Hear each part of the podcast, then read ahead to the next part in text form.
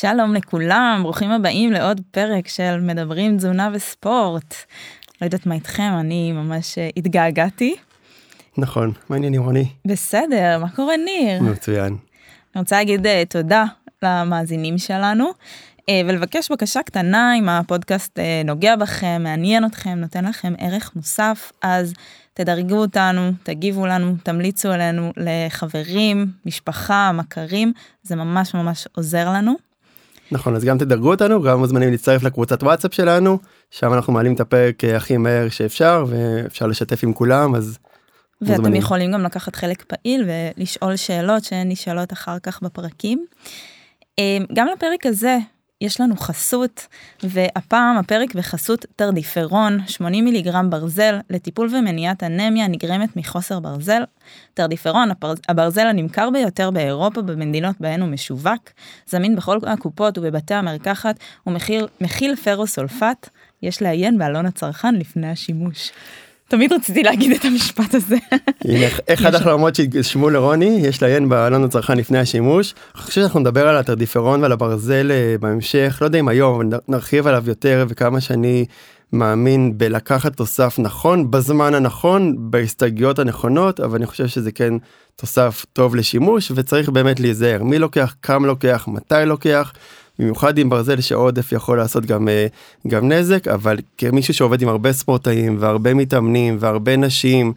זה כן נכון להסתכל ואני חושב שאולי נגיע לזה פרק אני לא יודע אבל ברמת האנמיות זה קיים ונפוץ זה לא משהו שבשוליים. נכון נגלה לכם שגם לבחירת הספונסר יש משמעות והיה לנו מאוד חשוב לקחת ספונסר, ספונסר שאנחנו מאמינים בו ובמוצר שלו ולא לא נתמסחר אה, ככה מול כל אה, מוצר. חד משמעות אנחנו מתחילים עם הערכים שלנו לאורך כל הדרך אז היה חלום אחד להגיד את הדבר הזה והחלום השני היה רוני בוא נגלה להם. שרוני ואני משחקים מתקות בים ומישהו עוצר אותנו אומרים היי אתם הפודקאסט מדברים תזונה וספורט. אז טוב, אולי, אולי תגשימו לנו את החלום.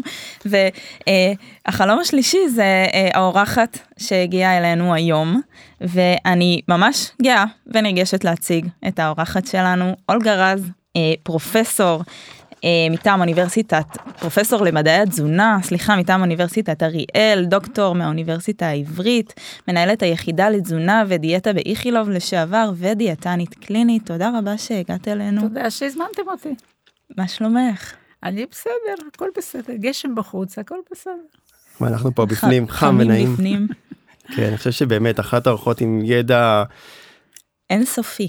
אינסופי בתזונה ואנחנו עכשיו מבינים כמה זה לא נגמר וצריך להמשיך וללמוד ולחקור ולקרוא את זה כנראה כל הזמן. נכון, אחרת זה נעצרים ולעצור במקצוע זה ללכת קדימה. אוקיי? לא לדעת על הדברים החדשים זה כאילו ללכת, סליחה, לא קדימה, אחורה, וזה חבל שאנשי מקצוע, בכל מקצוע, לא מבינים את זה. אולי אצל רופאים זה קצת יותר מפותח, אבל אה, דיאטנים צריכים לדעת שבלי לקרוא חומר, לקרוא מאמרים חדשים, פשוט הולכים אחורה.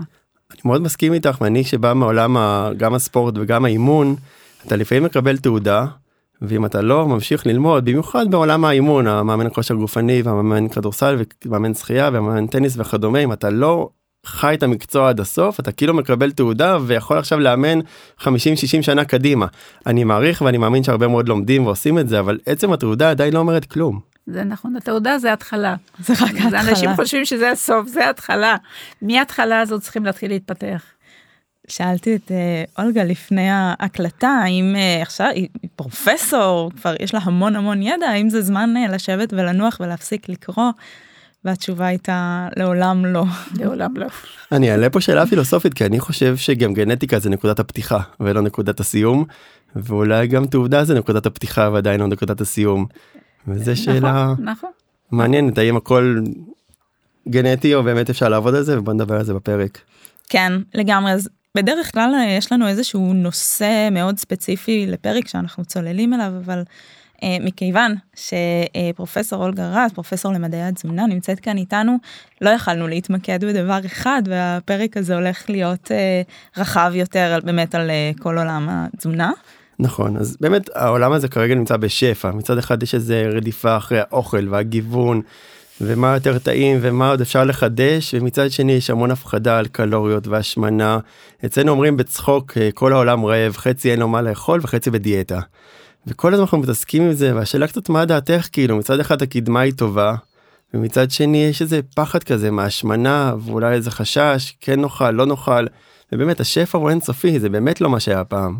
טוב, זה ברור. מצד אחד זה מצוין, כי לא צריכים להיות רעבים ולקנות אוכל לפי תלושים. אבל מה שאני רוצה להגיד, שזה פעם ראשונה, בתקופה הזאת, זה פעם ראשונה בהיסטוריה של אנושות שיש יותר שמנים מאשר רעבים. והשמנה התחילה להיות ממש בעיה ומחלה. אומרת, כשמגיעים, משמינים, משמינים, משמינים ולא עוצרים, אז זה עדיין אפשר לעשות עם זה משהו.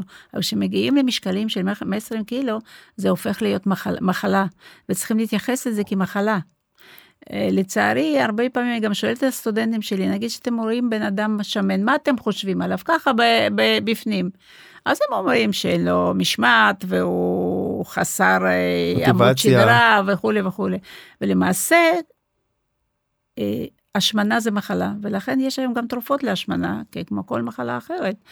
אבל אה, כל עוד ויש שפע, כל עוד ואוכל זול, זמין, 27, 24-7 מה שנקרא, וטעים, אז אנשים יאכלו, לא יעזור.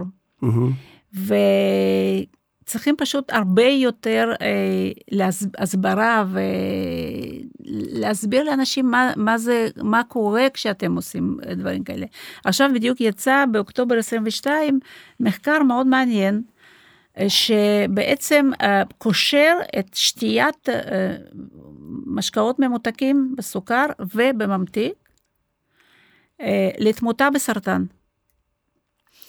וראו ששתייה של משקאות ממותקים זה גורם סיכון שמעלה את, את, את סיכון לסרטן. גם בגלל השמנה, כי אנחנו יודעים שהשמנה היא קשורה למחלות סרטן, אבל גם בפני עצמו. ולמזלנו, ממתיקים מלאכותיים לא עושים את זה. שזה וואו. נקודה כבר וואו. כן האמת שאני רוצה לחזור רגע אחורה יש פה נתון שהוא בעיניי די מטורף כי לאורך אה, האנושות הרבה יותר אנשים מתו מרעב. נכון. והיום אנחנו נמצאים באמת אה, אני חושבת בפעם הראשונה בהיסטוריה שיותר אנשים מתים מעודף ממחלות של עודף כן ממחלות של עודף של מאשר של, של חסר וזה נורא חדש ברמת ההיסטוריה זה לגמרי חדש ממש כי אותנו גידלו וחינכו. שיש רעבים באפריקה. שיש רעבים וגם בתואר בתזונה עם צפדינה ועם מחלות של חסרים ומה קורה בברי ברי. יכול להיות שיש אבל אין ברי ברי בטח יש אולי מקרים נורא נורא נדירים. אה, העולם השתנה והמערכות השתפרו ואם פעם הודים היו רזים ואומללים היום יש שם השמנה שגוברת בגלל שהגנים ישנם, רק שהם לא, לא התבטאו בגלל שלא היה מספיק היה אוכל אוכל והיה הרבה פעילות פיזית. זה דרך אגב דוגמה מצוינת, מצוינת אה, בקשר לעולים לאתיופיה, שהם הגיעו לפה, הם היו רזים, בריאים יחסית. ועכשיו הסכרת למשל, מחלת סוכרת אצלם עלתה פשוט באחוזים בלתי, בלתי, משהו שלא היה שם. כי הגנטיקה הייתה, אבל הסביבה, לא הסביבה לא נתנה הייתה, לה את ה... כן, זאת שלא נתנה לגנטיקה להתבטא. הם הצליחו לנצח את הגנטיקה מה שנקרא אבל הכיוון הלא נכון כי כשאנחנו דיברנו קודם על גנטיקה זה מישהו שנגיד יש לו כולסטרול תכף נגיע לזה והוא אומר זה גנטי ואנחנו רואים שאפשר הם ניצחו את זה לכיוון הלא טוב זאת אומרת להשמנה לסוכרת. הם אפילו לא ניצחו הם הגיעו לתרבות שלנו עם כן. המון סוכר עם המון שתייה מתוקה שלצערי השר האוצר החדש שלנו הוריד את המיסים שזה פשוט לא יאומן. ובכל העולם מעלים את המיסים, אצלנו לא, אצלנו שכולם ישתו אה, מיצים. מעלים את המיסים בדברים אחרים. זה פשוט לא יאומן, אבל... אה, אבל סליחה, כן. אולגה שאני קוטע, יש כן. פה נקודה מעניינת גם מבחינת ההשמנה, אני חושב שגם צריך להבין בקהלים. זאת אומרת אצלי באמת ואצלנו באים הרבה ספורטאים ומתאמנים יש חבר'ה שעולים קצת קצת במשקל אם זה לא יודע אחרי החתונה או קצת אה, בצבא זה עדיין לא השמנה ויש את ההשמנה החמורה שהיא באמת מוגדרת כמחלה. Mm-hmm. זאת אומרת לא כל מי שעלה שניים שלושה או חמישה קילו בטיול מוגדר כמחלה לא. בדיוק. יותר מזה אה, נכון שצריכים לשמור על משקל תקין וזה, אבל למשל בגיל השלישי, היום חושבים שיותר טוב להיות כמה קילו יותר מאשר כמה קילו פחות, כי זה תורם להישרדות ו- ו- ו- וזה הוכח. אז uh, למשל, באה אליי אישה למשל, שיש לה כמה קילו עודפים, אני רוצה לרדת במשקל, אומרת, לא, את לא, לא, את לא תרדי, אני לא אתן לך לרדת במשקל.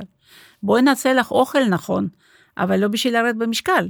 אוקיי? אז uh, לרדת במשקל זה לא תמיד uh, uh, רצוי, ואם רצוי, לא חייבים לרדת 20, 30, 50 קילו, אפשר לרדת 2, 3, 5 קילו ולהיות בסדר. זאת אומרת, לא צריכים לרוץ להיות דוגמנים בדוגמניות, כי כמו שאני אומרת לדוגמניות, משלמים כסף על זה שהם יהיו רזים ברזות. נכון, צריך לזכור, אנחנו פה כדי לקדם בריאות, נכון. ולא כדי לקדם ירידה במשקל. נכון, ו... נכון. וכל השיחה הזאת, השיח הזה, גם אצל רופאים, ירידה במשקל, ירידה במשקל. סליחה, ומה בן אדם אוכל זה לא חשוב? נכון. זה מה שהכי חשוב. אז אפשר גם לרדת במשקל, אבל גם להיות בריא יותר. אפשר גם לרדת במשקל בלי להיות בריא, ובאמת... אה, וזאת חשוב. בדיוק הנקודה. בן אדם מתחיל לאכול פעמיים ביום, ויורד במשקל, אז... כולם אין... מוחאים לו כפיים, על פניו. אה, כאילו, וואו. אבל אה, מה, מה, מה בן אדם עושה בשעות האלה שהוא לא אוכל? ואנשים לא מבינים שבשעות של צום קצר, זה נקרא צום קצר, אנחנו חייבים אנרגיה. Mm-hmm. איפה אנחנו משיגים אנרגיה? בשריר. מפרקים את השרירים, אה, מהחומצות אמינו בכבד עושים גלוקוזה, וזה מה שאנחנו עושים.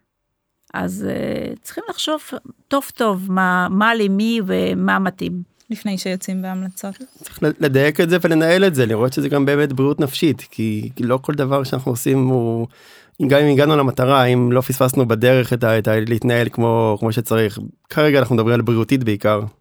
כן טוב יש פה באמת דיון uh, שאפשר לקחת אותו להמון כיוונים uh, אבל uh, נתחיל עם השאלות שהכנו אז uh, אולגה מהי הנדסה גנטית והאם היא מזיקה לנו. על הנדסה גנטית יש דעות שונות. יש כאלה שנגד בצורה מוחלטת, כמו נגד חיסונים ודברים כאלה. אני, אני שמה את זה באותו, באותה רמה. Mm-hmm. נגד קדמה בעצם. Uh, בהנדסה גנטית אפשר להכיל את, את האנשים לעתיד, כשאנחנו מדברים על כך שיהיה אוכלוסייה ענקית ולא יהיה אוכל לתת לה, uh, להגדיל את היבולים, לשפר את איכות היבולים, אה, אה, התנגדויות למזיקים וכל מיני דברים כאלה, כדי שלא נצטרך להשתמש בחומרים כימיים בשביל, אה, בשביל להדביר, לעשות את זה, כן. להדביר. פה בארץ אין הנדסה גנטית, זה מה שנאמר, אבל mm-hmm. למשל סויה, תירס, mm-hmm. הם בעולם כמעט כולם בהנדסה גנטית. יש מדינות שמשתמשות בעיבול מהנדסה גנטית, ובינתיים לא קורה שום דבר, גם לא יכול לקרות. עכשיו תראו, מה שאנחנו אוכלים היום, עזבו עכשיו הנדסה גנטית, אין הנדסה גנטית. דיברנו על זה, תפוח גדול ואדום, או ירוק, או סגול, או, או צהוב, לא משנה. איך הוא, איך הוא הגיע ל, ל, לצורות כאלה? מישהו יודע איך נראה תפוח בטבע, קטן, ירוק וחמוץ, אי אפשר לאכול את זה. אוקיי? עם הזמן, עם עשרות שנים ומאות שנים, האנשים שעוסקים בזה עשו הכלאות של סוגים שונים, זה, זה הנדסה גנטית. זה הנדסה רק. שהנדסה גנטית לוקחת פה עשרות שנים, ועכשיו אפשר לעשות את זה בזמן מאוד מאוד קצר. השבחה. זה השבחה, כן, השבחה. זה מאוד מעניין, כי אני באמת התרגלתי לתפוח מאוד יפה וגדול וטעים ומתוק. ומבחינתך זה פרי הטבע. וקשה לי מאוד לחזור לתפוח של פעם, מדי פעם אין את התפוח שאני אוהב, איזה פינק ליידי כזה יפה, כן. וכשאני חוזר לתפוח באמת של פעם, אני מודה שזה משהו אחר לגמרי. לגמרי, כן. כל הדברים היפים שאנחנו אוכלים היום, זה לא היה ככה. גם הגודל אני חייב להגיד שאנחנו למדנו תזונה אני זוכר את הערכים של המזונות כמה היינו נותנים לפרוסת לחם וכמה לתפוח וכמה היינו נותנים לביצה והיום יש ביצה גם שמאל ומדיום ואקסטרה לארג' ואקסטרה אקסטרה לארג'. שני חלבונים יש כל מיני. ושאתה מגיע לחשב בסוף תפריט או נותן איזה המלצות אז אתה באמת זה שאלה מאוד טובה אם אתה נותן ביצה x y או z או תפוח לא כזה או אחר. לא צריכים לחשב תפריט. זה לא זה זה זה טוב שלומדים אבל כשאתה מנוסה אתה לא מחשב קלוריות. אתה פשוט נותן לבן אדם לאכול מה שצריך בזמנים שצריך, ואז זה תמיד יוצא אה, מצוין. אני מסכים, אני באמת מסכים.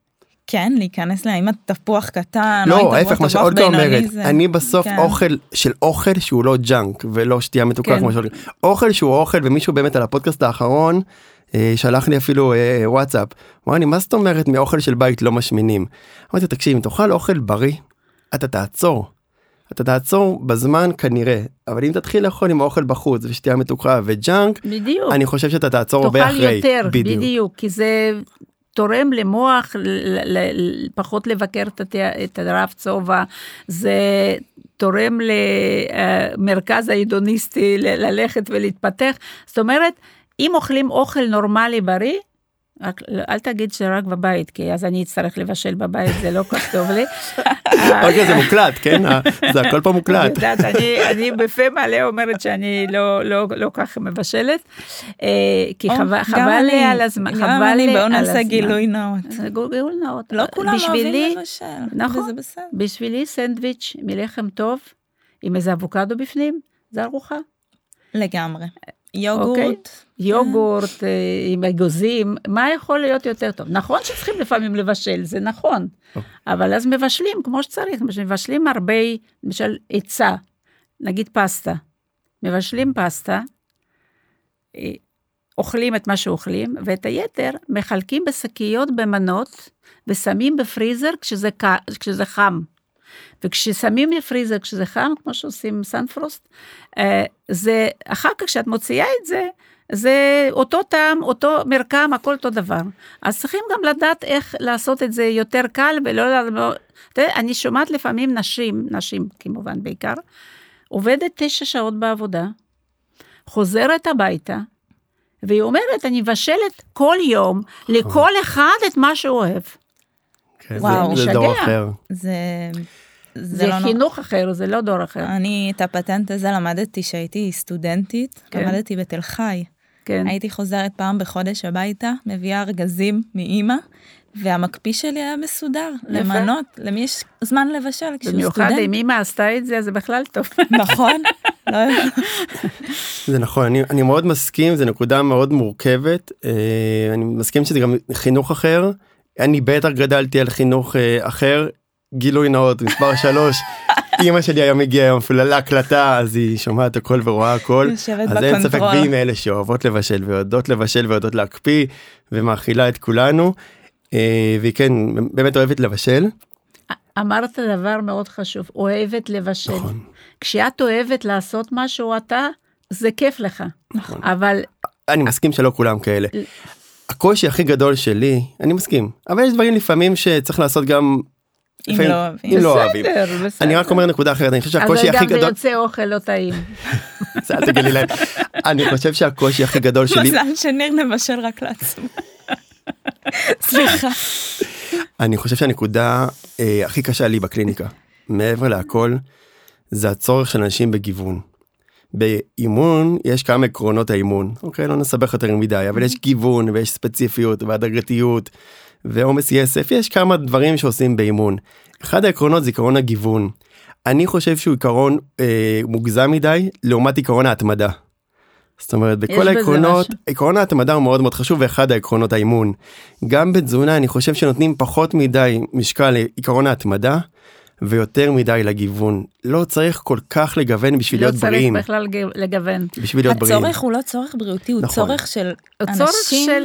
במאה ה-21 שרוצים. נכון. גיוון. אבל הוא פוגע, אני מבין אותו, אני מאוד מבין אותו בתוך אחד שמטייל ואוהב לאכול, אני מבין אותו. זה פוגע לגמרי, וזה פוגע גם פיזיולוגית, בגלל שכשנגיד אנחנו יושבים מול השולחן, גם פיזיולוגית והתנהגותית. יושבים מול השולחן עם הרבה הרבה אוכל, כמו שנגיד בארוחות אה, שישי או בחגים וזה, המוח אה, אה, מוריד את היכולת שלו לבקר רב שובע, זה דבר פיזיולוגי, ודבר התנהגותי שרוצים לטעום כל דבר. לא משנה ש-20 אלף פעם אכלנו את זה, אבל רוצים לאכול מכל דבר. ומה אם לא אכלנו את זה 20 אלף פעם ואנחנו בבופה, בבית מלון, וזה כן. פעם ראשונה, ואז יש גם את אה, עיקרון האוכל הנדיר, שאני לא יודעת מתי אני אוכל אותו, או אזכה לאכול את זה שוב. אבל פה אני כן מסכימה שצריכים לטעום. לטעום. זה בסדר, למה? פעם אחת בחיים, למה לא? צריך נכון. ליהנות וצריך לנהל את זה אתמול במקרה במקרה יצא לנו ככה ללכת אה, עם איש הגוגל שלי עם אסף ללכת בתל אביב ורוני הצטרפה אלינו ופתאום אה, הלכנו לשבת ואמרנו טוב מה נאכל והשפע בתל אביב הוא אינסופי ואז פתאום מגיע תפריט ופתאום אתה לא תכננת בכלל לאכול ולא תכננת לשתות ו- ופתאום זה פתאום זה בא, בא לך להזמין את זה ואת זה ואת זה. הלכנו לפני שנייה היינו בחנות ספרים ופתאום אה, ישבנו רגע לשתות לאכול ופתאום אתה צריך להתמודד עם משהו שלפני עשר דקות לא חשבת עליו. עין רואה, מוח מגיב, וזה מה שקורה. אני, אני רוצה לחזור על זה, זה, כי זה באמת משהו שהוא נורא נורא מעניין. אנחנו נמצאים בארוחה, העין שלנו רואה המון המון, מגוון מאוד מאוד גדול, ואז באמת יש לנו פחות יכולת להגיד, לא, היום אני לא אוכל מכל הטוב הזה. יש עוד, עוד שיטה.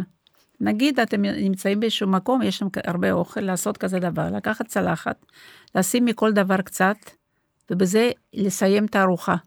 זה גם אפשרות, זאת אומרת, את תואם את הכל, אבל את לא מעמיסה יותר מדי, זה מי שיש לו כוח ורצון, אני לא אומרת כוח ורצון, אני אומרת כוח ורצון, ורצון. אז אפשר ואז- לעשות את זה ואז בקלות. יש את עיקרון הטעים. כן, אז יש עיקרון הטעים, אבל אין עיקרון המוגזם.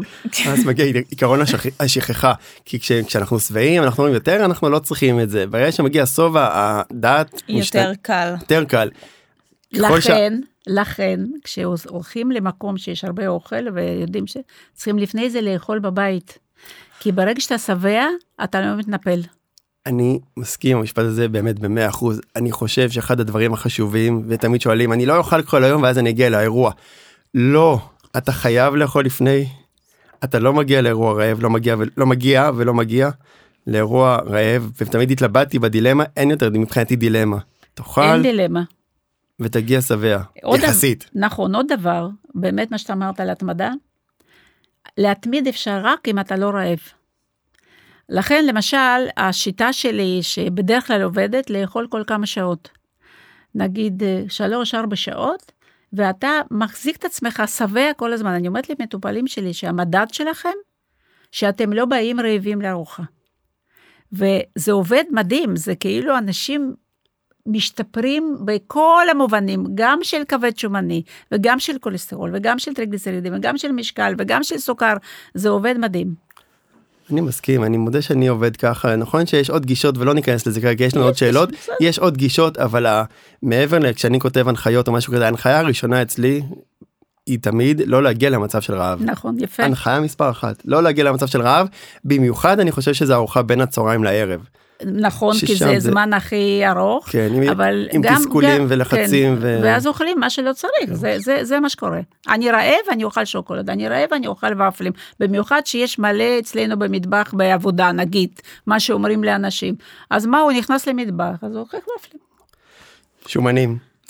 כן, אז הנה, אה, הזכרנו אה, כבד שומני וכולסטרול, אז אה, בואו נצלול לנושאים האלה קצת. כן אז אנשים עדיין האם הם צריכים עדיין לחשוש מכולסטרול מאיזה כולסטרול זאת אומרת פעם באמת היה יותר הפחדה מזה היום אנחנו יודעים שיש גם מן הסתם סוגים התחלתי לראות בבדיקות דם האחרונות שאנשים גם בודדים מ-VLDL מה שפעם פחות מדדו היום קצת יותר נפוץ זה גם נקודה מעניינת. בוא נדבר על זה קצת. הנקודה הכי מעניינת, אם אנחנו מדברים על כולסטרול, זה נון-HDL כולסטרול. נון-HDL כולסטרול הופיע בערך לפני עשר שנים. זה בעצם אותם החלקיקים הטרוגנים שגורמים, לת... שגורמים לטרשת. זאת לא רק LDL עצמו, יש עוד חלקיקים, מה שפעם לא ידעו. ולכן, כשאני מסתכלת על בדיקה של כולסטרול, אני מסתכלת על LDL ועל נון-HDL כולסטרול. כבר לא מעניין אותי HDL, ואני אסביר, אגיד לכם למה. אה, פעם חשבו ש-LDL זה כאילו סימן לזה שיש הגנה, לא. היום יודעים ש-HDL. HDL, HDL, HDL, מה שנקרא בצורה מטומטמת לגמרי כולסטרול הטוב, אני לא מרשה לסטודנטים שלי להגיד את הרע וטוב, אבל כי זה ממש, אני אומרת LDL זה לא כולסטרול רע, זה כולסטרול מצוין, רק שיש יותר מדי, אז זה, אוקיי, לא משנה. ה-HDL פעם חשבו שזה מגן או משהו, היום אנחנו יודעים ש-HDL יכול להיות פרו-דלקתי, ולאו דווקא מגן, ולכן מבחינתי LDL ו-Non-HDL כולסטרול אלה שני ערכים החשובים, ולפי זה, לפי זה אני עובדת. חוץ מזה, כולסטרול היום זה אה, ערך שאנחנו מאוד יודעים שהוא קשור לתחלואה לבבית, ויש לנו תרופות מצוינות, ויש גם תרופות חדשות בזריקות, שהן לא עושות את תופעות הלוואי אה, שסטטינים יכולים לעשות, וכמובן, ביחד עם דיאטה זה עובד מצוין. יש אנשים שאם הגנטיקה שלהם לא כל כך כבדה, ואם הם יותר מעלים כולסטרול בגלל האכילה הלא נכונה, אז אפשר להוריד כולסטרול לנורמה גם רק על ידי דיאטה. עד כמה הכולסטרול בתזונה קשור לכולסטרול בדם? לא קשור. אז אה, מה שקשור ל... ל כדי, מה שמעלה את הכולסטרול בדם זה uh, שומנים רבועים, שומנים מן החי. נגיד אם אתם אוכלים חביתה, זה לא מעלה את הכולסטרול. על למרות. שבביצה יש כמות גבוהה של לא, כולסטרול. זה לא עושה את זה. אז על אבל- זה אני חושבת שחשוב לדבר, כי עדיין אנשים לא יודעים את זה. לא, יותר רואים. את- כן. יותר רואים את. הקשר בין הכולסטרול בתזונה כן. לכולש- אבל לכולסטרול ה- אם אתם אוכלים אה, אה, חביתה הזאת שאתם עשיתם אותה על חמאה, שזה שומן רווי, זה יכול להעלות את הכולסטרול. ואנשים לא מבינים בזה, והרבה מאוד מחקרים שנעשו על, על ביצים אה, וכולסטרול, נעשו בארצות הברית. ו, אה, והם לא שואלים איך אתם אוכלים את הביצה שלכם. איך אוכלים ביצה בארצות הברית? על חמאה עם, עם אה, בייקון. נקניקים ובייקון וכל מיני, זה מה שמעלה את הכולסטרול. וכוס מיץ תפוזים, אבל זה טוב, זה כבר-. זה זה אחר. טריגליצרידים, כן. נכון. חוסכים בביצים, אבל לא חוסכים בבייקון וחמאה. זה פשוט מדהים, ואז את, את, את, את לפעמים מסתכלת על מחקר ואומרת, ריבונו של עולם, רואים שלא לא היה שם תזונאי במחקר הזה. כן. איך אפשר סתם בגורף לראות כמות הביצים? אבל הייתה הרבה שנים הגבלה, נכון? על אה, כמות כי את הביצים. יודעת, זה שתיים ושתיים זה ארבע? אז אם יש... בפעם האחרונה שבדקתי. ב- זה, זה מה שהיה. אה, אז אה, חשבו שאם בביצים יש כולסטרול, אז זה מעלה את הכולסטרול. זה לא נבדק. זה היה כאילו לפי ההיגיון הפשוט. ובלי לחשוב, בלי לדעת שבגוף זה 2 ו-2 זה יכול להיות 18 וגם מינוס 7. אז אה, זה כל דבר צריך בדיקה. דרך אגב, המחקר הראשון שעשינו על זה שביצים לא מעלים כולסטרול, עשינו באיכילוב לפני איזה 30 שנה. ונתנו לאנשים עם כולסטרול מוגבר. שלושה, מעניין. שלושה שבועות ביצה אחת, שלושה שבועות שתי ביצים ושלושה שבועות שלוש ביצים. וכולסטרול לא עלה. ואז אחד מהשותפים של, שלנו במחקר נסע לכנס של קרדיולוגים, אז תחשבו, זה היה 30, בערך 30 שנה. הם כמעט אכלו אותו במקום חביתה. וואו. איך אתם מעיזים לתת עם אנשים עם כולסטרול ביצים? ואז הם קצת נבהלו ולא פרסמנו את זה. והיינו ראשונים שעשינו את זה, בגלל שכמו שאתם למדתם ביוכימיה, גם אני למדתי ביוכימיה, ואני יודעת שאם אנחנו אוכלים כולסטרול נקי, הכבד מייצר פחות. אז זה לא יכול לעלות הכולסטרול, זה הכל. אבל עדיין אה, מגבילים חולי לב בביצים. אני לא מגבילה. ביצה ביום זה בטוח אפשר. כן. אנשים, שתי ביצים ביום, אם מישהו רוצה לעשות בערב חביתה משתי ביצים, לא קורה שום דבר. אם זה שמן זית או שמן קנולה. אה, היחידים שאני אישית מגבילה זה חולי סוכרת, כי יש שם איזושהי בעיה עם זה, אבל זה גם לא הוכח מספיק. מה תגידי לאותם אנשים שמפרידים את הצהוב ועושים אה, מקלקלים את האוכל. חב- מקלקלים, זורקים, זה נכון. פשוט נורא. נכון. אני מסכים במאה אחוז אני חושב שאף פעם לא הפרדתי בין חלמון לחלבון בטח מי שלא מבשל ולא מקציף אז אין לו שום שום סיבה לעשות את זה אני לא מבין למה ספורטאים עושים את זה אני לא רואה את ההיגיון גם בחלמון יש חלבון בדיוק. ואנשים מפספסים אותו יש בו גם עוד דברים כמו ביוטין ודברים שאנשים צריכים מהביצה ויטמינים מסיסים בשומן, אה, אה, חומר שמשפר את הזיכרון, אה, ויש שם המון חלבון. יש גם משמעות למזון בשלמותו, יש כל מיני אינטראקציות במזון שיש לו, יש לו חשיבות בפני עצמו, וברגע שאנחנו מפרידים אז אנחנו באמת יכול, מפספסים. יכול להיות, אני לא חשבתי, האמת לא חשבתי על אינטראקציות, אבל, אה, אבל יכול להיות, אבל זה פשוט... שהמסר צריך להיות סליחה שאני קוטע הוא צריך להיות עדיין שאנחנו צריכים להסתכל בבדיקות דם על ה-non HDL. זה נקודה חשובה לא לטשטש את זה אנשים לפעמים אומרים טוב זה לא נכון זה כבר לא חשוב אנחנו מבינים שעדיין טרשת זה, העורקים מה, זה מה שחשוב. ומחלות לב יכול להגיע משם וצריך לנהל את זה ומי שיאכל יותר נכון ויותר בריא יש לו פחות סיכון למחלת לב, אבל אם אין ברירה אז לוקחים תרופות, אין מה לעשות.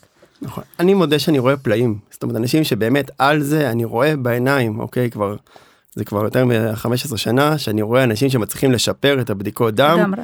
בשינוי תזונתי אני חושב שהקושי הגדול כמו שדיברנו מקודם זה שוב זה האוכל בחוץ כי שם אתה לא יודע מה שמו. אתה, אתה יודע שיש שם שומן רווי כנראה. נכון, אבל עדיין אפשר לאכול בחוץ. למשל, סטייק פילה, אפשר לאכול בחוץ. אין שם שום דבר. חמישה אחוז שומן. עם סלט, דג בגריל. עם סלט, מה, מה יכול להיות יותר טוב מזה, אוקיי? אפילו פסטה ברוטף עגבניות ושמן זית אפשר לאכול בחוץ, בתנאי שאם שמים לך, הייתם ברומא? בטח? כן. איזה מנה של פסטה הם נותנים? בדיוק מה שאנחנו ממליצים, 100 בערך, גרם בערך. בערך כוס וחצי אחרי בישול, אוקיי? אז אה, אם אצלנו ייתנו מנה כזאת, אז לא ילכו יותר למסעדה הזאת, אוקיי? נכון, זה מעליב.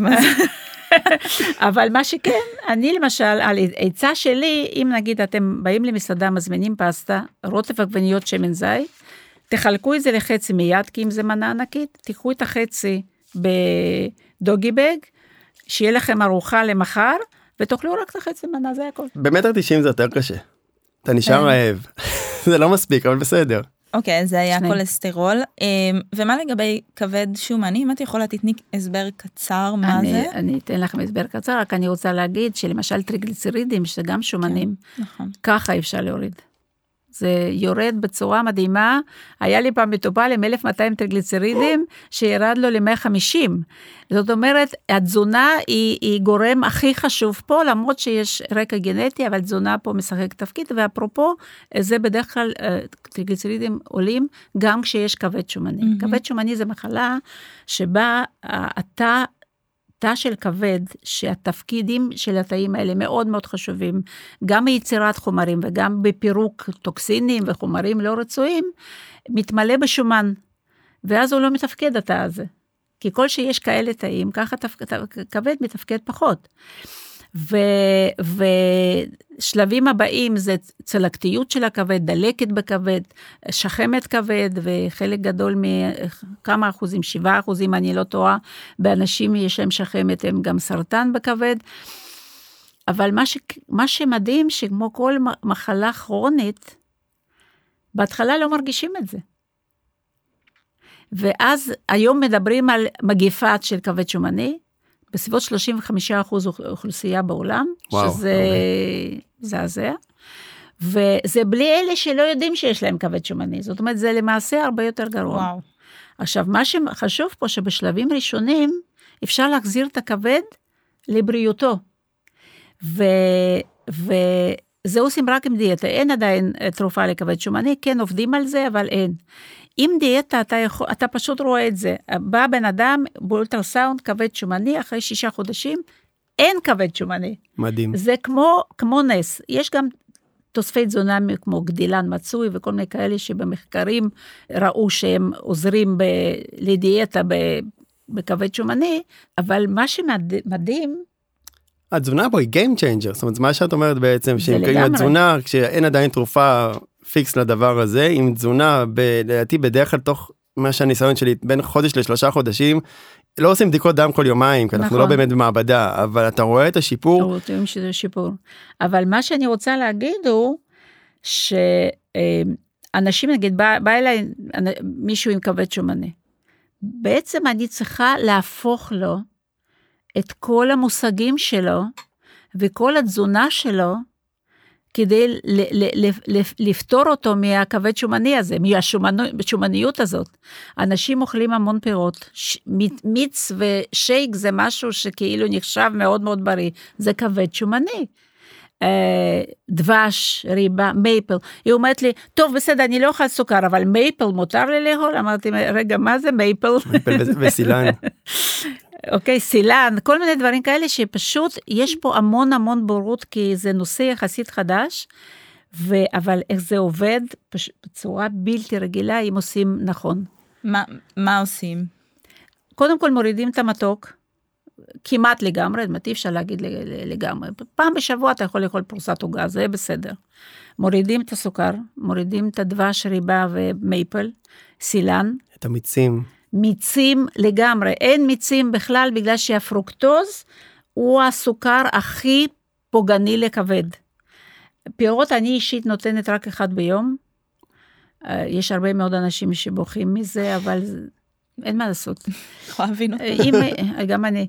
אה, אני לא אוכלת פירות לא בגלל זה, בגלל זה משמין אותי, אבל אה, אני הולכת לסופר, לוקחת לי איזה בננה אחד, אוכלת אותה, ובזה אני גומרת את הפירות שלי. אבל אפשרי. אז זה עניין של מה, מה יותר חשוב לי, להיות בריא, הניהול. הניהול. את רואה שאנשים משפרים מדדים גם אם לא יורדים במשקל? כן, בטח, יש, יש רזים עם, עם כבד שומני, הרבה.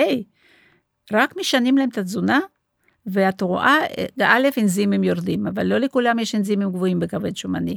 האולטרסאונד מראה שזה כבר לא כבד שומני. זה נס, וזה נקרא אפיגנטיקה. זה אפיגנטיקה. יש גנים, אבל הסביבה שאני יוצרת, בעצם אה, מקפיאה את, ה, את הביטוי שלהם. הגנים אני לא יכולה לשנות, אבל את הביטוי שלהם אני יכולה לשנות. זה אפיגנטיקה. אני רואה את זה, אני רואה את זה גם, לי, הייתה לי ספורטאית מאוד מאוד אה, בכירה או רצינית, והיא הייתה עם טריגליצרידים גבוהים. ובאמת התחלתי לבדוק מה היא אוכלת, וכל יום היה שייק או מיץ, והמשקל היה תקין, וקלוריות, את יודעת, מוציאים בלי סוף, כן. אבל האיכות של המזון, זאת אומרת, הייתה תרבות של בית של כל היום אבל שייקים. כנראה באמת היה שם גם איזושהי גנטיקה בעייתית, כי ספורטאית עם טריגליצרידים זה די נדיר לראות. כן, תראי, זה לא היה זה בשמיים. יכול להיות שיש זה לא היה גנטיקה, בשמיים, אבל זה לא אפשר היה אלף, לתקן אותה. כן, זה לא היה בשמיים, זה לא היה ברמות של אה, מאות ואלפים, אבל זה היה כזה, אבל אם יש איזה גן דפוק, וטגליצידים עולים, ושותים כל יום מיצים ושייקים, אז זה יעלה יותר, זה, זה הכל. זה אפיגנטיקה, יש את הגן, הוא פעיל, אפשר לעשות אותו לא פעיל, זה הכל. הגן נשאר, הביטוי שלו הוקפא. אפשר לעשות את זה גם לגנים של גובה, צבע עיניים. לא, זה אפיגנטיקה. כן. אבל גם האוכל השתנה, תראו, כשאני גדלתי, אני גדלתי על, על דני, אה, שהיה 100 וצ'ופצ'י קלוריות, היום יש אה, שוקובו ו- ומילקי כפול כפול, וכאילו הכל גם כן, השתנה, הגדלים השתנה. השתנו, זאת אומרת, זה, היה לנו פחות, אה, דני ודניאלה הם עד היום, עדיין מוכרים אותם, רק בשביל ההבנה. פחות, כן. אז היו מתוקים וגם נחמדים, בכל זאת לא צריך כל היום לאכול רק אה, גרגירים כן. וזרעונים. מעניין אבל- שאתה אומר את זה, כי אני מרגישה שדווקא התזונה כן השתפרה, שפעם לא היה מודעות והיה יותר את הקפואים, ואני... היה, היה לנו שניצל קפוא והמבורגר קפוא. יש גם וגם, יש עדיין דני דני ודניאלה לצורך העניין בסופר, אבל יש לך גם את ה extra extra large ויש לך גם עדיין את הארטיק מטרה ש- שהוא, שהוא קטן קלורית, ויש לך שוקובו ודברים כאלה שהם פי שלוש ופי ארבע, זאת אומרת פשוט יש גם וגם. קראנץ' תראי, ה- ה- הגדל, גודל של מנה אה, מאוד מאוד גדל, אין פה מה לדבר. כמות הסוכר עד עכשיו, עכשיו קצת מתחילים להוריד את זה, גדלה בצורה בלתי רגילה, מלח, שומן וכולי, ואני חושבת שהאיכות בריאותית של המזון השתנה. המודעות לא עושה, לא עושה שינוי, לא עושה הבדל. אנשים גם בהכחשה. תראו, זה נושא מאוד מורכב, בסוף אנחנו צריכים, אנחנו מדברים על זה כבר עשרות פרק, פרקים, אנחנו כל היום סביב אוכל. וזה באמת מורכב, לא ניכנס לזה כרגע, לא אבל. לנהל את זה, זה באמת משהו שיש פה מפסיכולוגיה. מה, מה שאתה אמרת על ניהול, אני לפעמים אומרת, את, אתה מנהל חשבון, בנק, חשבון הבנק שלך? אומר, בטח. אמרתי, זה אותו דבר. אם אתה לא תנהל חשבון בנק שלך, אתה תהיה במינוס, באוברדרפט מתמיד. אוכל זה בדיוק אותו דבר, זה ניהול, זה לא דיאטה, וזה לא פעם אחת ככה ופעם אחת חוצה, זה לנהל את האוכל שלי, לנהל איך אני אוכל, מתי ומה ולמה, ואז זה מצליח. שזה מורכב. אה, אז דיברנו על אה, שומנים, כן. נכון? אה, בואו נדבר על פחמימות. כן, אז גם שם יש באמת, כל דבר פה אפשר לפתוח ל- לשעה של דיון נכון. לפחות, אם לא שנה של דיון. את אבל- זה קצר. אז זה באמת כאילו אנשים לפעמים נוטים לדל פחמימות, ולפעמים חוששים מהפחמימות, ומה הם מפספסים כשהם לא אוכלים את הפחמימה? תראו, לפני שאנחנו מדברים מילה פחמימה, צריכים להבין על, על מה מדובר. כמו שפעם אמרנו שומנים, עכשיו אנחנו אומרים שומנים כאלה, ושומנים טראנס, ושומנים זה וזה. אה, גם חלבונים אנחנו מפרידים אה, אה, בין סוגים. פחמימות יש הרבה סוגים. יש פחמימות מורכ... אה, אה, פשוטות שזה סוכרים, מה שדיברנו קודם על בכבד שומני, יש פחמימות מורכבות, שגם שם יש הבדלים. יש פחמימה כמו למשל אורז פרסי לבן, שהיא מתנהגת בגוף כמו סוכר פחות או יותר. אבל יש אורז בסמטי, שהוא בנוי מעמילן עמיד, שמתנהג בגוף כמו סיב. ולכן למשל כשאני תמיד ממליצה על אורז בסמטי, למרות שהוא לבן, מאורך, שואלים למה, למה לא זה ולא, בגלל שהוא בנוי אחרת, זאת אומרת, יש לנו, ויש לנו אורז מלא, שהוא גם מצוין בגלל שיש שם סיבים. עכשיו, פחמימות עושות המון דברים בגוף, אני מדברת עכשיו על פחמימות שלנו, הטובות. א', מעלים את הסוב, מעלות את השובע. אם אני אכלתי סנדוויץ', אני שבעה לאותם 3-4 שעות עד ארוחה הבאה. אם אני אכלתי איזה צ'ופצ'יק, אני לא יודעת מה, קורנפלקס. אני כל הזמן רעבה. דגני בוקר. נכון, שזה מלא סוכר גם. אה, אה, יש בהם סיבים, יש להם ויטמינים ומינרלים, ומה שהכי חשוב בהם זה דברים שאנשים אוהבים והם נותנים תחושת שובע. זאת אומרת, מה שדיברנו על זה שאסור להיות רעבים, הפחמימות פותרות לנו בעיה. חוץ מזה, את, מעלות את רמת הסרוטונין במוח, מה שעושה לנו פחות רעבים ויותר שמחים ומאושרים. נגיד, אנשים שעושים דיאטה שמורכבת, נגיד 55 אחוז פחמימות, אז הם לא, ב, לא בדיכאון כמו שאלה שעושים דיאטה דלת פחמימות, אוקיי? וישנים טוב בלילה גם. והיה לפני, ב-2018 לדעתי, היה, הוא, הוא ממשיך עכשיו, מחקר ענק, שנקרא פיור, מאוניברסיטה, מהרווארד. שהם עשו כל מיני בדיקות ב-21 מדינות בחמש יבשות. ויש להם כמה, כמה ענפים במחקר הזה. אז אחד מהם היה לבדוק קשר בין תמותה לאחוז פחמימות בדיאטה. ומה הם גילו? שתמותה הכי נמוכה הייתה אצל אנשים באוכלוסיות שאכלו 50 עד 55 אחוז פחמימות מסך כל קלוריות. מורכבות. מורכב, לא, הם לא, אפילו לא בדקו מורכבות, פחמימות. פח, יותר מ-70 היה מתחילה להיות uh, uh, תמותה לעלות, מי שאוכל 70 אחוז פחמימות זה בעיקר סוכרים, זה בטוח. ו, uh, ופחות מ-40 אחוז פחמימות היית, הייתה תמותה עולה, אבל בצורה מאוד מאוד משמעותית. משמעותית. זאת אומרת, וזה מחקר ענק, זה מחקר מאוד מאוד מושקע. וזה מחזיר אותי עוד פעם להבנה שפחמימות זה דבר מאוד מאוד חשוב בתזונה שלנו. ענינו. כן. אני חושב שענינו ואני חושב שבאמת בתזונה הקלאסית שגם הים תיכונית וגם הקלאסית שלומדים אותה בבתי ספר לתזונה וגם אצל ספורטאים אני תמיד אביא גם העולם הזה אה, תיקחו נבחרות ותיקחו אה, בעיקר נבחרות של ספורטאים גם בארץ וגם בעולם הם לא קטוגנים הם לא צום לסירוגין הם אוכלים מספיק ארוחות ביום הם תמיד על פחמימות כמעט אין ארוחה בלי פחמימה נכון. בכל ענף שהוא ואני חושב שזו נקודה חשובה להסתכל על זה יש תמיד קיצוניים אבל הרוב. אה, היא מגיעה מהעולם הזה. אבל זה מה שקורה, אם אין לך פחמימות, אתה בכל מקרה צריך גלוקוז איכשהו, אז אתה מפרק את השרירים, זה הכל.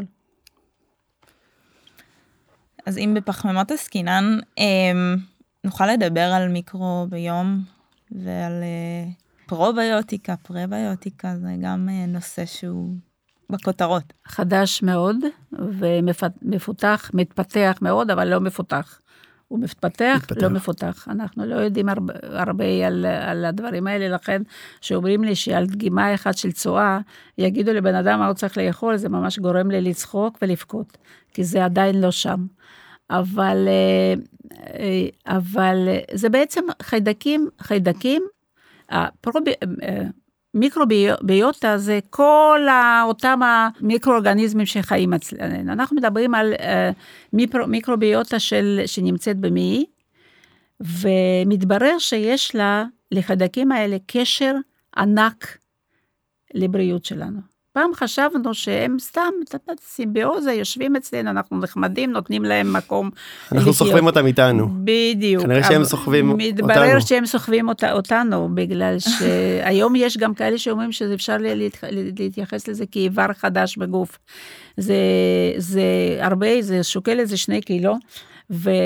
ההשפעה שלהם עלינו היא מדהימה. דרך אגב, דיברנו על כבד שומני, יש אה, אה, אה, פרוביוטיקה גם תורמת לשיפור של כבד שומני, בגלל שיש את העניין של הציר מעיים כבד, שלפי הציר הזה, בגלל החיידקים, תורם לדלקת בכבד, וזה נורא מעניין, זה חדש, יש גם ציר מעיים מוח. בקיצור, אה, מדהים מה שזה עושה. חודשים היה לנו פה את החסות שזה מאותה חברה של פדאגיס של אה, גם ויבומיקס, כן, שזה באמת ויבומיקס ה... זה מדהים. הפרוביוטיקה, ובאמת יש מחקרים, זה טיפה יותר מורכב מאשר לקחת ברזל ולאזן נכון. את הברזל, טיפה יותר מורכב לחקור את זה, אבל באמת רואים את הקשר גם למוח. וגם ברור של המעיים ולמחלות מעיים. ולכבד שומני זה עובד מצוין. אחד מהדברים שאני נותנת לאנשים עם כבד שומני כתוסף, זה ויבומיקס. אוקיי, okay, אז אמ, אל, אלו מאכלים קשורים באמת לא, לאותו מיקרוביום, או אלו מאכלים נחשבים כ... תראי, יש, יש, יש מאכלים שבאופן טבעי מוצסים. אה, כמו מיסו, כל מיני דברים כאלה, כמו יוגורטים ביו, לא, לא שיש שם הרבה, אבל בכל זאת יש. יש... אה, כל מה שמוחמץ זה מ... מוחמצים, כל המוחמצים. זה, זה, אני זוכרת שאימא שלי כשהייתי קטנה הייתה נותנת לי מיץ מכרוב שהיא עשתה כרוב חמוץ. יכול להיות שבגלל זה אני חיה כל כך הרבה שנים בבריאות יחסית טובה. אבל את זה לא הקפיאו, זה ישר. לא, זה ישר, זה ישר, זה אפשר להקפיא. זה קודם כל כדאי, חוץ ממי שיש להם יתר לחץ דם, ששם זה קצת בעיה לאכול אוכל מוחמץ, מלוח. אה, ויש את התוספים. Mm-hmm. זה, זה שני, שני, שני מקורות שאפשר לקבל. והפחמימה מורכבת, זאת אומרת, עם הסיבים, זאת אומרת, בסוף זה צריך להיות סיבים תזונתיים, זה הבסיס, אוקיי, קטניות. וה... קטניות, דגנים מלאים, לא דגני בוקר, דגנים מלאים. מה ההבדל בין פרביוטיקה לפרוביוטיקה? פרביוטיקה זה סיבים מיוחדים, פוס קוראים לזה, שהם מאפשרים ל... לחיידקים להתיישב במעי. כי הם יכולים להישטף החוצה והם יכולים להתיישב. המטרה שלנו שהם יתיישבו. אז למשל אותו אה, אורז בסמטי, הוא משמש כפרביוטיקה, אוקיי?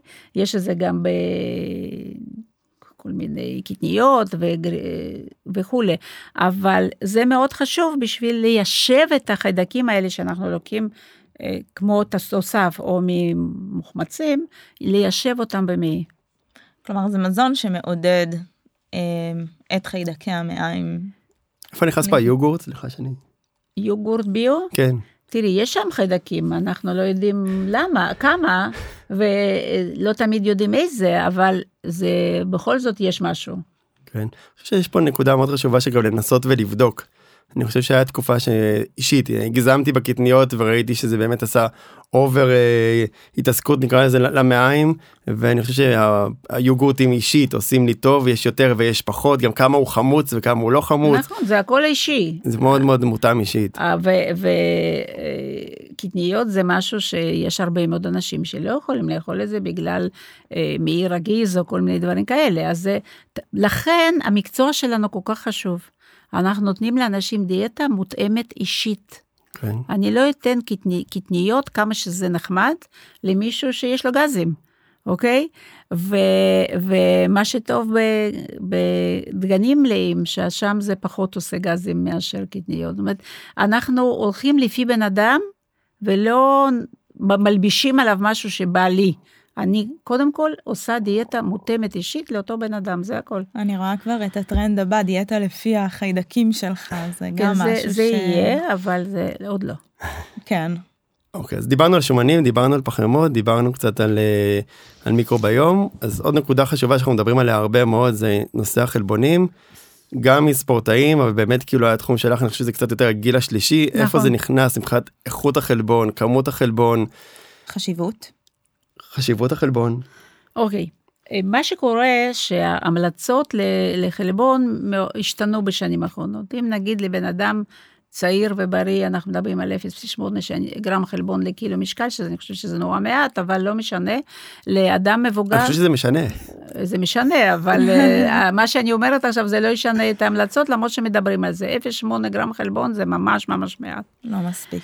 אה, אה, בוא נסביר את זה שנייה זה 0.8 גרם חלבון לקילוגרם משקל גוף כן. זה ההמלצות המינימליות לאדם נגיד בריא. זה המלצות לאדם בריא.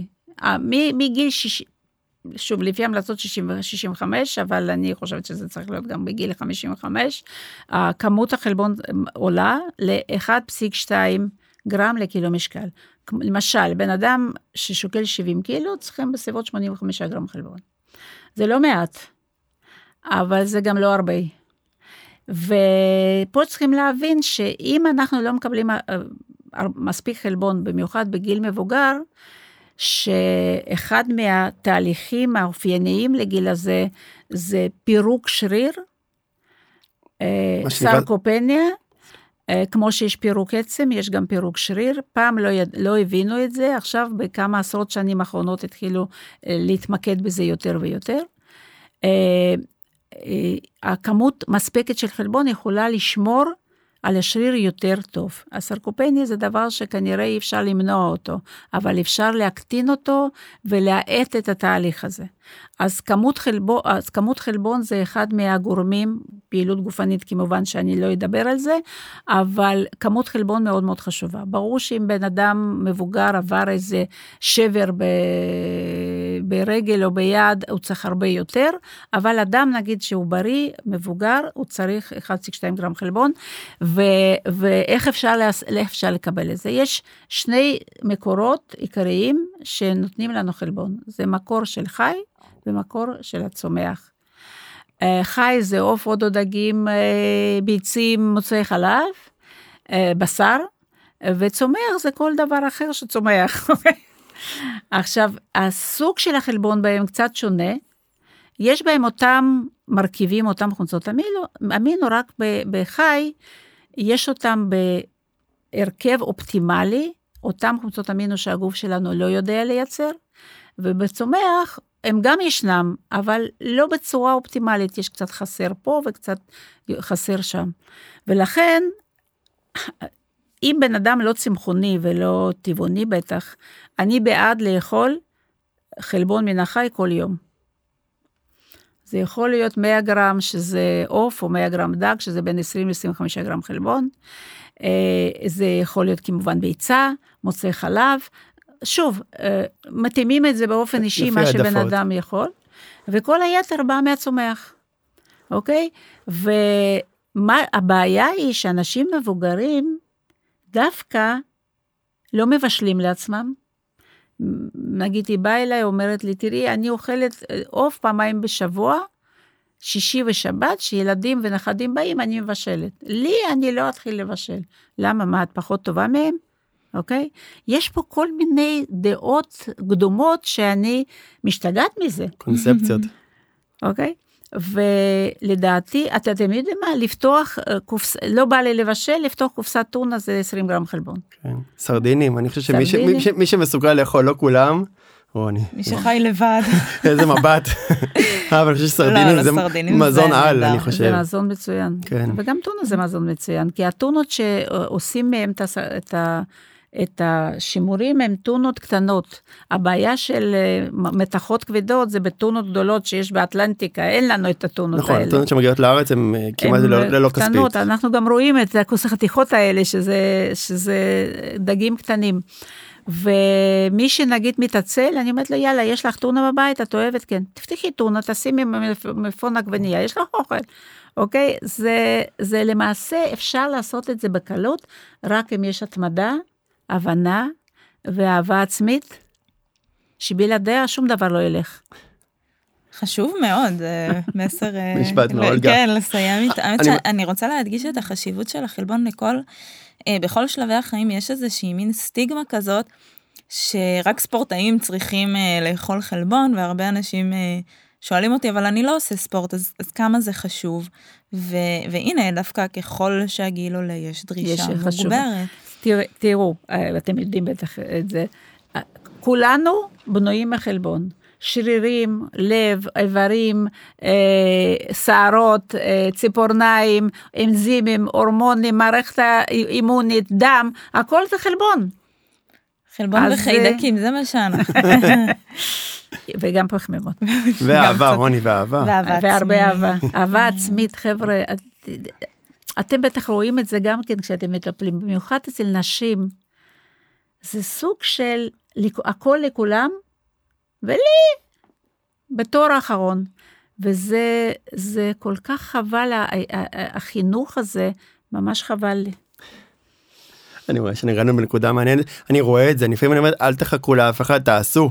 יש לי עכשיו מטופלת שעושה עבודה נפלאה,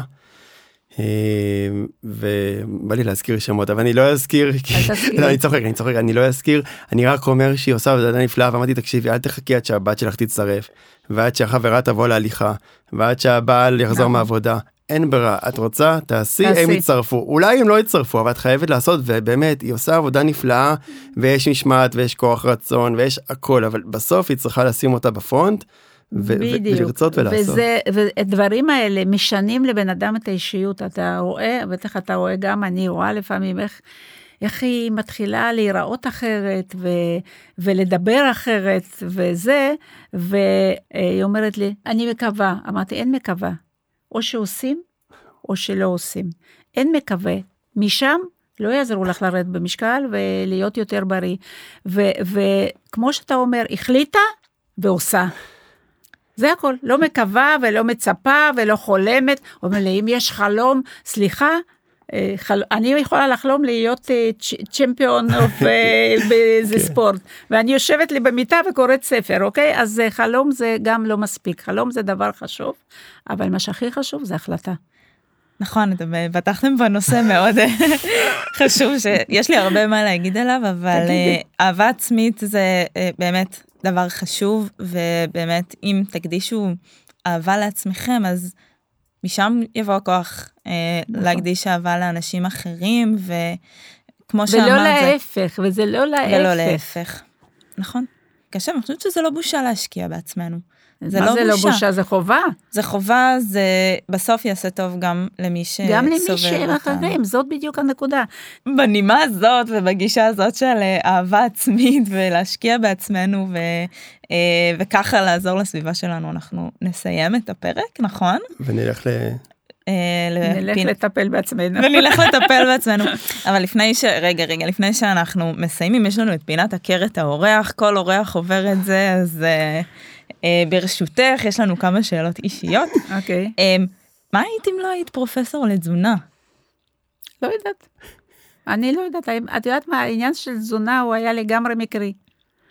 לגמרי מקרי. אני הרי לא נולדתי פה, נולדתי במוסקבה, באתי לפה בגיל 25, והיה לי השכלה של ביולוגיה והוראה, ובהוראה בטוח לא רציתי להיות. אז, אז עשו לי, לאנשים אה, משכילים עם השכלה קורסים, ל, כל מיני קורסים של הסבה, עשיתי קורס לכלכלה, ועבדתי ככלכלנית. וואו וואלה. כמה שנים. משהו שלא אחר כך ידענו. עברנו ל- ל- לרחובות, ו- ואמרתי, טוב, אני לא יכולה כל הזמן לעשות אותו דבר, אני אלך לעשות תואר שני בכלכלה. קיבלו אותי. ישנתי על הרצאות בצ- בשינה מדהימה, לא, לא פשוט, זה היה נורא, אני ממש נורא, אה, כי זה לא שלי. ואז פתאום מישהו אומר לי בעבודה, את יודעת, יש שם גם אה, מחלקה לתזונה. למחרת. התקשרתי, דיברתי עם, נומית, פרופסור, אה, עם דוקטור נעמי רוסלר, שהייתה מנהלת, ה, ה, אתם לא מכירים אותה, זה היה לפני הרבה שנים. אה, וסיפרתי לה ודיברתי איתה, אמרתי, אל תעשי שום דבר, אני לוקחת, אני לוקחת את הדברים שלך מהכלכלה אלינו. וככה אני התחלתי ללמוד את זה, עשיתי תואר שני, במקביל להשלמות לתזונה, הלכתי לעשות סטאז', עשיתי סטאז' באיכילוב, ובדיוק מנהלת המחלקה דאז, שהיו שם שלוש דיאטניות בינינו, אה, יצא לי שישה חודשים אה, אה, חופשה, חופשה ללא תשלום, ולא היה מי שיחליף אותה.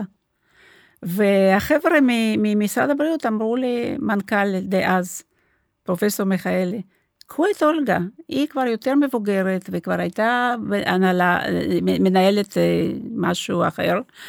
הוא אומר, מה, וזה, הוא אומר לי, בטח, שישה חודשים, אחרי שישה חודשים אתם תפטרו אותה. אז נשארתי איתם שלוש, 35 שנה. עד שיצאתי לפנסיה, ותראי, אני עשיתי במקביל המון דברים. אני גם אה, הקמתי מחלקה לתזונה ודיאטה באריאל, בעבודה פול טיים ג'וב באיכילוב. גם עשיתי קבוצות, גם כתבתי, גם עשיתי מחקרים. היום אני חושבת על זה, אני לא מבינה איך אני עשיתי את זה. האמת, אני- בלתי יאו- לא מבינה. בלתי יאומן, אבל הנה, עובדה. טוב אז אנחנו לא יודעים מה היית אם לא היית אבל אנחנו יודעים שלא היית מורה ולא היית כלכלנית אז לא. התשובה אתה מקבל את התשובה אני- התקבלה. בסדר גמור מה המאכל האהוב עלייך? אוי, אפשר שניים. אתה שואל אותה על כבד שומני וכולסטרול, אפשר לדבר שעות, אבל שאלות אישיות. קוסמת. כן, אני אוהבת קוסמת. זה עוד לא היה לנו. תשובה כזאת לא קיבלנו. מתה על קוסמת, אני לוקחת קוסמת עם קצת חלב. מה את אומרת? כן. זה קשה, לא? קשה? זה קשה, כן. האם את עושה פעילות גופנית? פעילות גופנית זה נושא מאוד כאוב. אני שונאת פעילות גופנית, סליחה, שונאת. בחיים שלי לא עשיתי, מי, מי יודע כמה פעילות גופנית. בבית ספר תמיד נעלמתי בשיעורי ספורט וכולי. עשיתי קרב מגע קצת תקופה, כי זה קצת אקשן, אבל ביחד עם הבת שלי. אבל עכשיו, אחרי שהבנתי כמה זה חשוב לשריר, אני כל בוקר עושה תרגילים, תרגילי בעיקר כוח ו- ומתיחה. שונאת את זה, אבל עושה. הנה, להחליט. דיאטנית ששונאת פעילות גופנית ושונאת לבשל. אני חושב שככה צריך להתחיל את הפרק. בים, הכל אפשרי, חבר'ה. והגיע להיות פרופסור לתזונה. ודרך אגב, אני גם אומרת לנשים שבאות אליי בגיל יותר מבוגר, ואני מספרת להם, אם אתם חבר'ה, תדעו לכם, תעשו את זה עכשיו, כי אחר כך יהיה מאוחר, השריר הולך. ואם הייתי יודעת את זה מתישהו קודם, יכול להיות ש... יש לי רעיון לסלוגן, תלכו לפני שהשריר ילך. מצוין. לא שהליכה תורמת לשריר, אבל נגיד, עדיין. בסדר, שיווק אף פעם לא תואם את המוצר, זה בסדר. תתאמנו, תתאמנו ותאכלו טוב. תודה רבה רבה רבה פרופסור אולגה רז היה לא פחות ממרתק אנחנו יכולים לדבר על זה שעות אבל יש לנו רק שעה תודה רבה שהגעת לכאן. תודה רבה לכם. תודה רבה ממש. תודה למאזינים. ונתראה בפרק הבא. תודה רבה.